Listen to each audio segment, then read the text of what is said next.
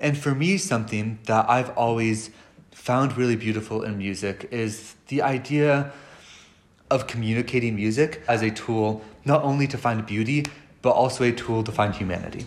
And that's definitely something that I think is a value of Yellowstone and also has become a really personal value for me in my performance.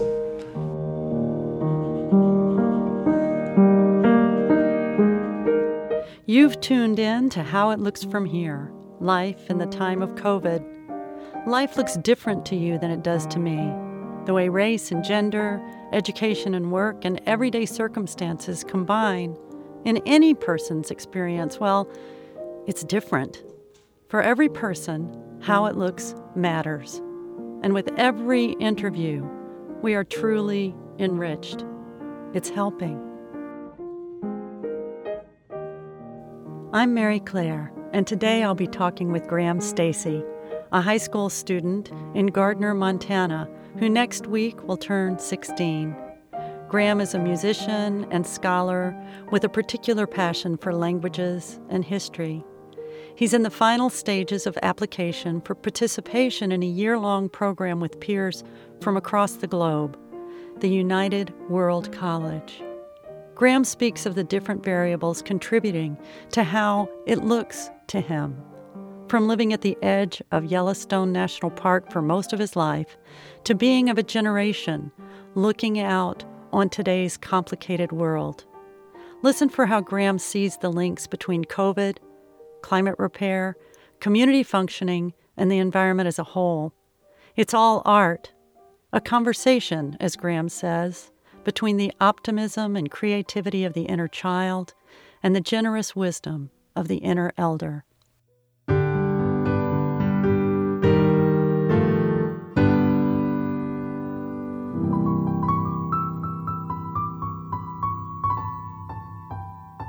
Today, I am talking with Graham Stacy, and he is in Gardiner, Montana, and I'm in Bozeman, Montana. It's good to see you, Graham. Thanks for joining me today.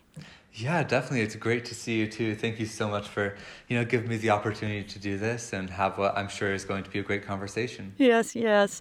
and advanced Happy birthday. Oh, thank you. Soon you will be turning 16. yeah. That's a big dang deal. Congratulations. Definitely coming up. I mean, this two weeks are being crazy. We're like right in the middle of it right now, but I just got out of, you know, ending international school applications and then going through um, state academic world quest, which my team won yesterday. So go Gardiner. Congratulations, Graham. Yeah. No, and then I'll be finding out if I'm into that school sometime this week and be turning 16 next Thursday. So, oh my. Yeah. Yes. That really does speak to your internal ecology. You got a lot of weather moving through, and it's not necessarily bad weather. Yeah, no, it's definitely intense weather, but you know, definitely interesting. It's like the idea of a flood that in the moment it's really a little bit too much to emotionally handle, but afterwards there's a lot of really cool things coming out of it. Excellent. I love that. Well, um, before we get going too far, let our listeners know like, there you are in Gardiner, Montana. What does that mean? Most people aren't. Yeah.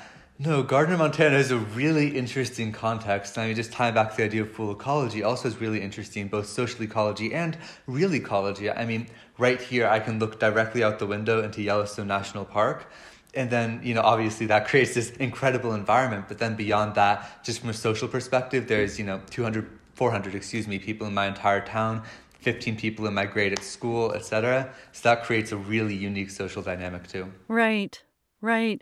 You have had opportunity to spend time in in other places. Yeah. And here you are in Yellowstone country. And right now when you look out the window honestly you're seeing Yellowstone. Yeah I am. It's Electric Peak right there. If I look lower, then there's the river, which is you know the dividing line between public land and private land. Wow. And so, talk about what your life has been like, how it's been for you in bad ways and good ways during COVID. What has that meant for you? Yeah, I think that it's it's definitely been really interesting because living in such a rural community, not that many things really have to change, and so not a ton of things totally do make this huge change. But definitely at first we saw when you know nobody really knew exactly what was going on, then everything just shut down.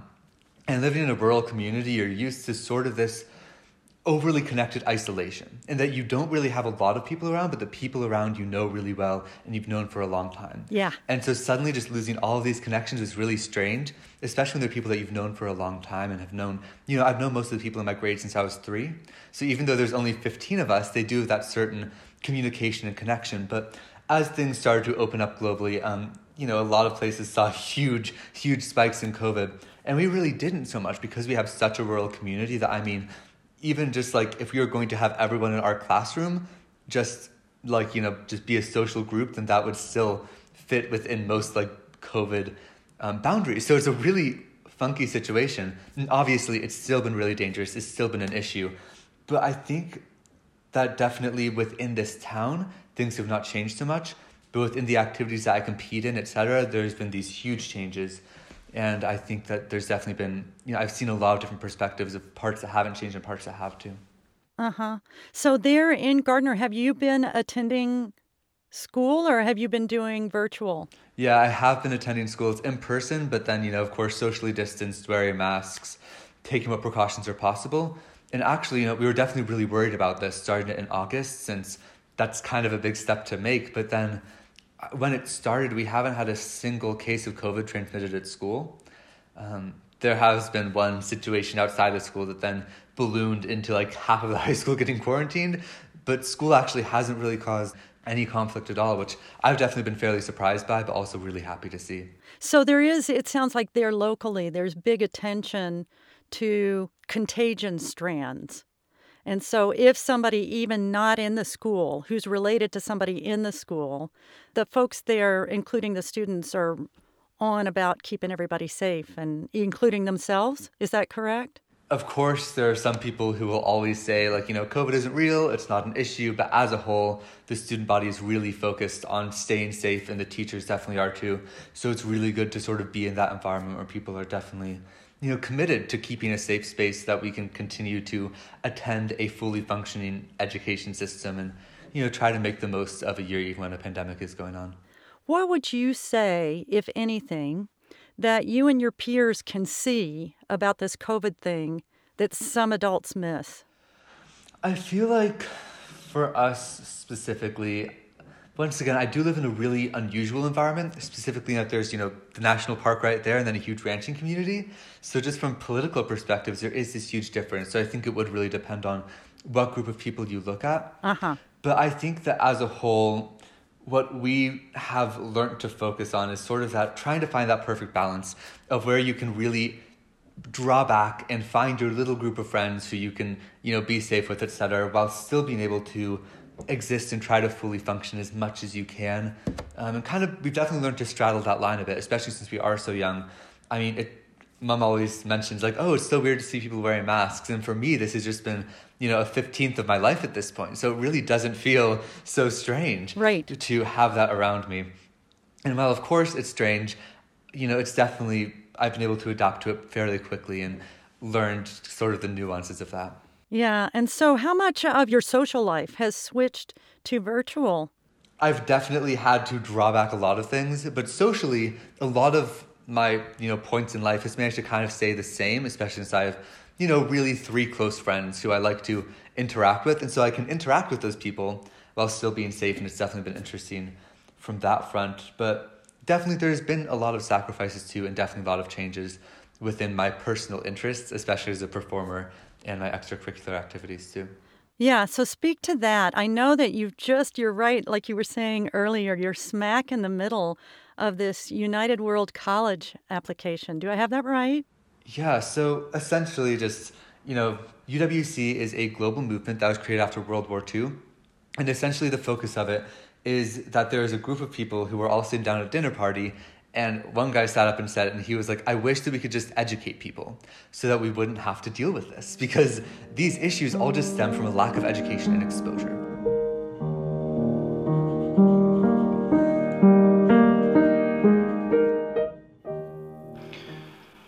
Dr. Hahn, many people seem to think that the type of education in which you believe perhaps pays more attention to the physical side and outdoor activities than to pure academic education. Um, no, I don't think so at all. The common view is this uh, that uh, during adolescence, movements become sluggish and awkward. The coordination of physical and mental efforts is lost. And uh, altogether, there's a dimness in puberty, a malaise, which has been accepted uh, almost as a dogma. And I regard it as my mission in life to unseat this dogma.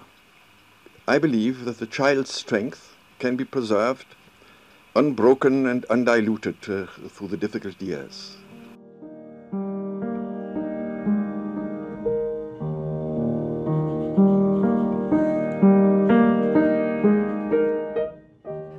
His friends were like, well, why don't we fix that? And so there was just a group of founders who all decided that they were going to create international schools at different locations abroad that focused on both providing a challenging education and also creating an international environment. And so essentially what UWC is, is it is a consortium of 18 international schools that brings students from, you know, however many, 80 to 100 countries together there's 200 students at each school who are all attending this incredibly rigorous high school program in a country that they've never been in before. And so the big focus of it really is, you know, what they like to call deliberate diversity. The idea of bringing people together in a way that is intentional and can create a really diverse um, community that is very much susceptible and open to growth. And the idea is it's kind of this global microcosm. You have people from all of these cultures, and you can learn to relate to different people and learn to interact with pe- different people and make the change that you want to see on this level so that then you can kind of extrapolate that onto a global scale as you move forward in life. Mm-hmm. How'd you learn about it? So, Gardiner has a really weird history with this movement in that we have had three people attend previously, you know, and out of such a small town, it's definitely a, a unique situation. And so, one of the girls who attended a while ago was one of my mother's art students. So, you know, I kind of knew her vaguely growing up. And then another person is the daughter of someone who goes to school. And so, at some point when I was a kid, I just heard it mentioned and I was like, that sounds really cool. When I was like, however old, like eight or whatever exactly I was, and I was learning Chinese and doing violin, and I was like, I think I want to do this too. And so at some point I kind of committed, and I was like, yes, this is something that I would like to do with my life. And then, you know, here I am at the last stage of applications, ready to hear if I've made it through. This week. yeah, definitely kind of a scary pressure right now because about only about a third of people who got to the last stage will get eliminated but still it is definitely really intense because even out of that half that remains about half of them will stay in the us and just attend a really really cool international school there and the other half will go abroad and so it's you know basically my entire fate for the next two years i'm going to hear about in the next week And so, were you to be ad- accepted, you would be gone next year for the whole year, for the whole academic year? Somewhat. So essentially, you go for your first semester and then you have a larger two month sort of break, and then you go for your second semester. Very similar to how a college schedule would work. You come back for you know larger breaks, but then otherwise you are living either in New Mexico or in some country internationally. And you don't know where. No, not yet. I mean, they let us rank the schools that we would like to most attend. Uh-huh. So we rank all 17 this year schools. Normally there's 18, but China is not accepting American applicants this year due to COVID restrictions. So this year we rank all 17 schools on which ones we most like to attend. So, if you could go anywhere, where would you go? So currently, my top five, I'm all very emotionally attached to. Really, my top six, but my top choice is um, UWC Adriatic in Duino, Italy. It has a really incredible music program and also really cool history to the town, and just an incredible student environment too. And then after that is Norway, Costa Rica, India, Wales, and then Eswatini. This is Mary Claire and how it looks from here. Stay with us. We'll be back after this brief break.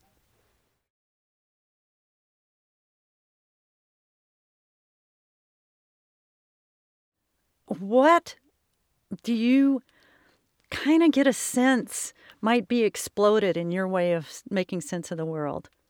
I mean, I was talking to my mother about this last night, but the simple fact is UWCU provide this opportunity that just is not possible staying in this town. And I go to a decent school for Montana, etc., but you know, I'm going to sort of this global scale where then like, you know, most of their like a substantial amount of their students attend Ivy Leagues and Oxbridge and all of these different opportunities that are like truly something that living in Montana was never even imagine like imaginable to me until I kind of reached this point where it's, you know, just really an arm's length away. Oh, well, I and I'm sure all the listeners are sending so much good luck and good wishes your way.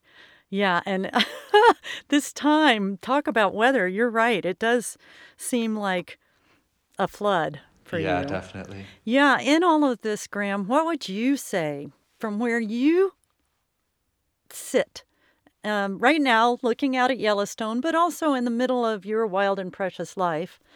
What are the things that you care most about? You know, that's definitely something that's come up a lot as I've been ready to, you know, enter an entirely different stage. It's the idea of what am I leaving behind, and is that something I'm willing to leave behind? And I think there's, you know, obvious things. I have an incredible history teacher who, you know, is really great for that subject. And there's things like that that I care about. But what I've eventually realized is that I'm not someone who gets really tied down to one single thing in a location. And the thing that I find beauty in isn't necessarily a single connection, it's the idea of humanity and the idea of connecting to a larger global scale and the idea of just being able to relate and communicate i think is really big. I've i've loved music forever and for me that is a language that i speak in. And so i think that moving forward i want to be able to kind of relate to people through these tools that i find really valuable for me personally. When I was a professor at a graduate school, one of the things that I would ask them in one of my classes was to write real quickly about a piece of land that jumped into them to help them know who they are.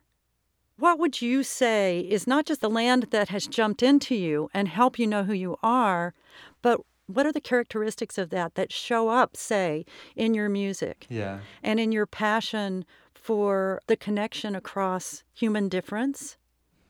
Absolutely.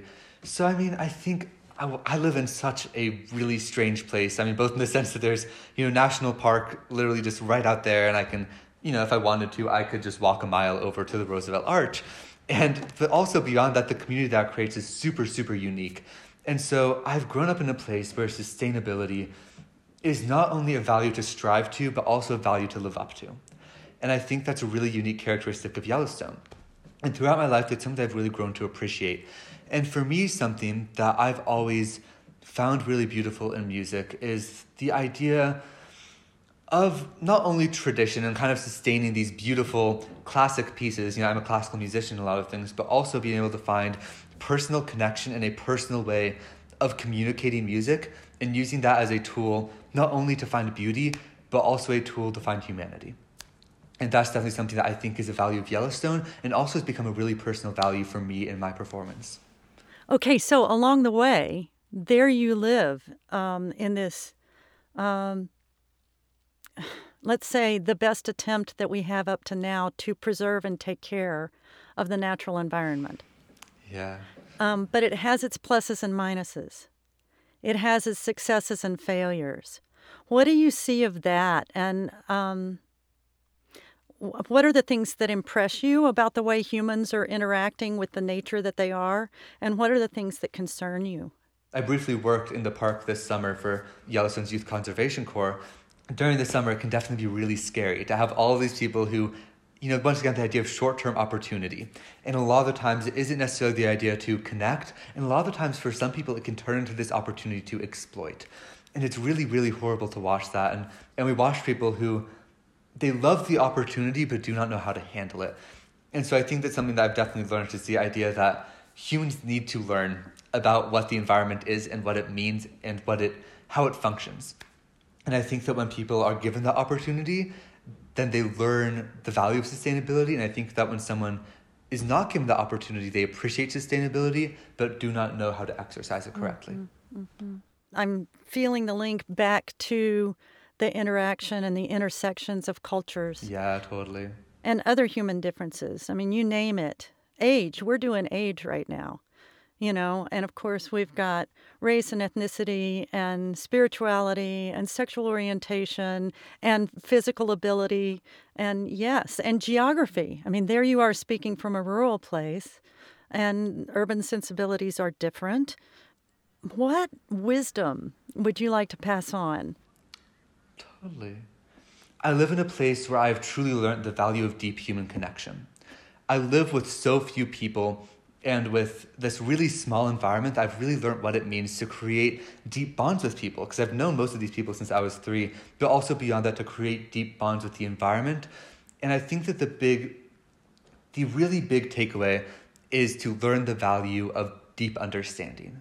And the idea that when you truly do understand something, it really does gain so much value and it does not only bring value to you and enrich yourself, but also your society and the people around you then tying back to my personal perspective, once again, I think that what I can bring is the idea of, once again, the idea of deliberate diversity that I mentioned when talking about UWC, but the idea that it's not only diversity that, you know, the labels that you put on people, but also it's the idea that every individual human is a diverse human because we all create our own ecology, our own personal microcosm of the universe.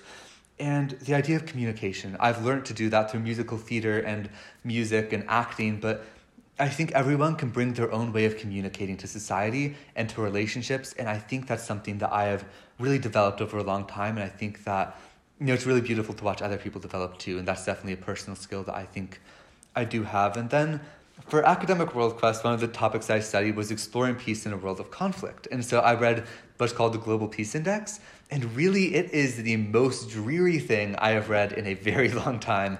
Um, I mean, for example, global peace has declined 0.34% over the last year alone, and 2.5% since 2003.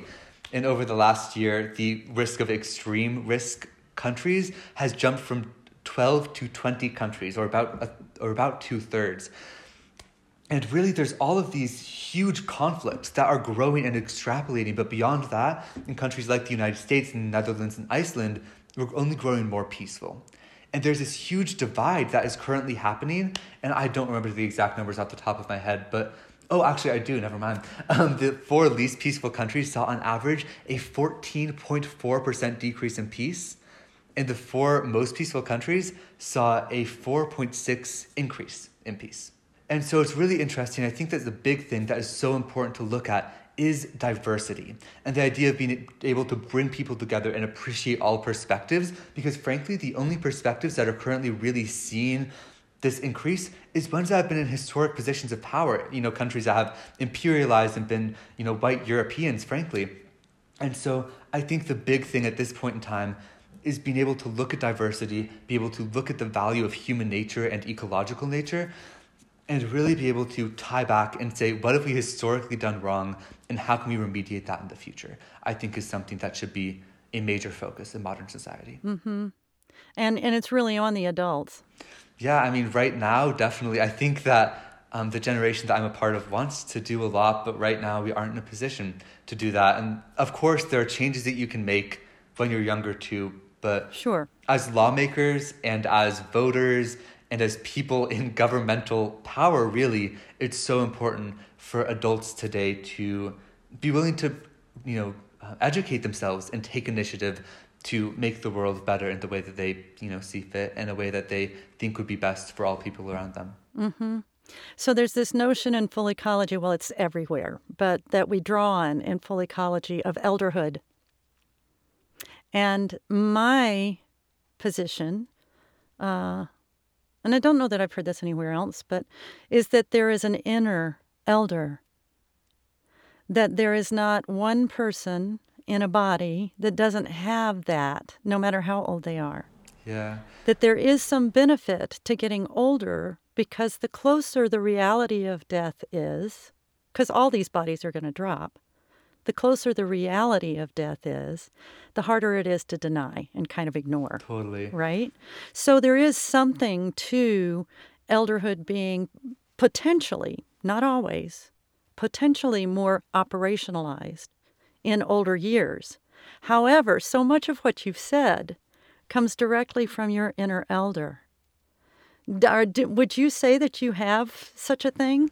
Oh, Definitely. I think that within everyone, everyone has sort of a spectrum within them that they can tap into and utilize at different points in time. I would definitely agree that this sort of inner elder and I guess more aged perspective can be really helpful to look at society with almost a nihilistic point of view and be able to say, we need to fix this because we're running out of time and kind of look at that sort of, you know, lower side of the hourglass. But I think that with that also comes the idea of stability and this sort of really strong value But I think that on the flip side, there's also the idea of the inner child. Exactly. And that that inner child is so capable of seeing um, the possibilities that the world has and all of the current issues that we can fix and the idea of optimism, but also I think that within that, it's actually really easy to also get drawn into a sort of pessimism because there's almost this fear of stability. The idea that there's this constant growth and this really fear of being able to just sit back and say, what can we do to improve the world without necessarily making those huge structural steps right now? And the idea of kind of being able to appreciate that point, you know, in between court trials and in between laws passage, and just be able to think, um, what can I do with my personal ecology and with the ecology directly around me to, you know, really make the change that I think is necessary. Graham, what fun. I so appreciate your taking time out of this kind of delightful but certainly disruptive weather pattern you're living through.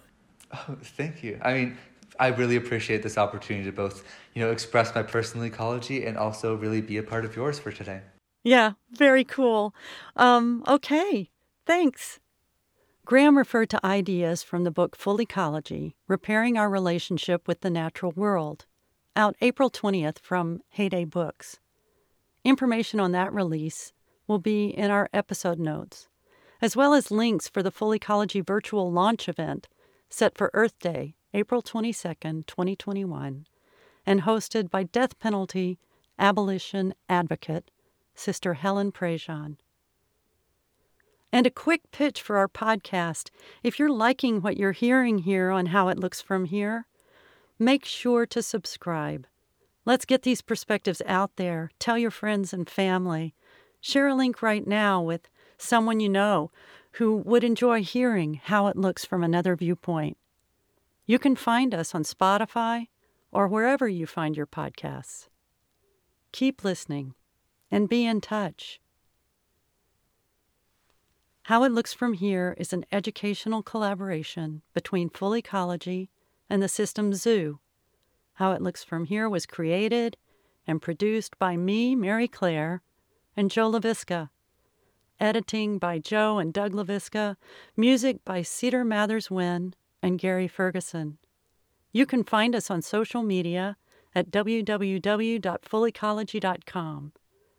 Support for How It Looks From Here comes from our listeners, like you.